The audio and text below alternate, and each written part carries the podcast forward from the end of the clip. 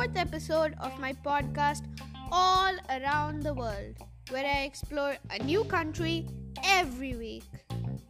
Do you remember the clue I gave you to guess this week's country? Well, this week's country is the third closest to Antarctica. And the country is. Drumroll, please! New Zealand! Is hello in the Te Reo Maori language. The Maori tribe arrived in New Zealand about a thousand years ago, bringing some mammals into New Zealand. Interestingly, bats are the only native land mammals in the country. The rest were introduced by Maoris and Europeans.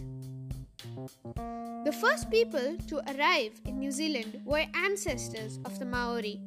They discovered New Zealand as they explored the Pacific, navigating by the ocean currents, winds, and stars.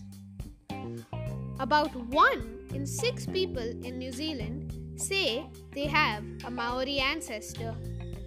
The Maoris even have a traditional dance called the Haka War Dance that the famous New, New Zealand rugby team performs before a match. Now, let's talk about New Zealand's incredibly delicious food. Hangi, the, traditional Maori hangi. This involves meat and vegetables slowly cooked in an underground oven. Hokey pokey ice cream. The Kiwis prefer hokey pokey ice cream that's caramelized honeycomb over pretty much everything. Kina. Kina is sea urchins that Kiwis love to eat. The thin, fleshy, and edible insides. The Kiwi Burger. The Kiwi Burger has beetroot and fried egg along with burger patties and whatever else you eat in a burger.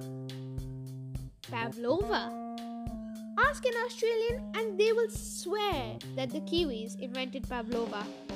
Ask a Kiwi and they will tell you different. Either way, Pavlova is a much loved dessert in New Zealand made with meringue, whipped cream, and fruit. Try making some yourself for Christmas. Jaffas are a favorite among New Zealanders.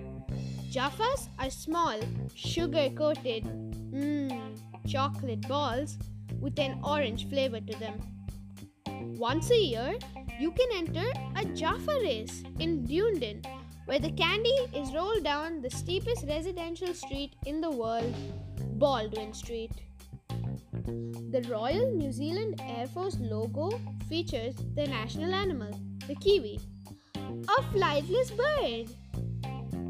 Sign language is one of three official languages in New Zealand. English and Maori are the other two. About one third of the country is protected by national parks.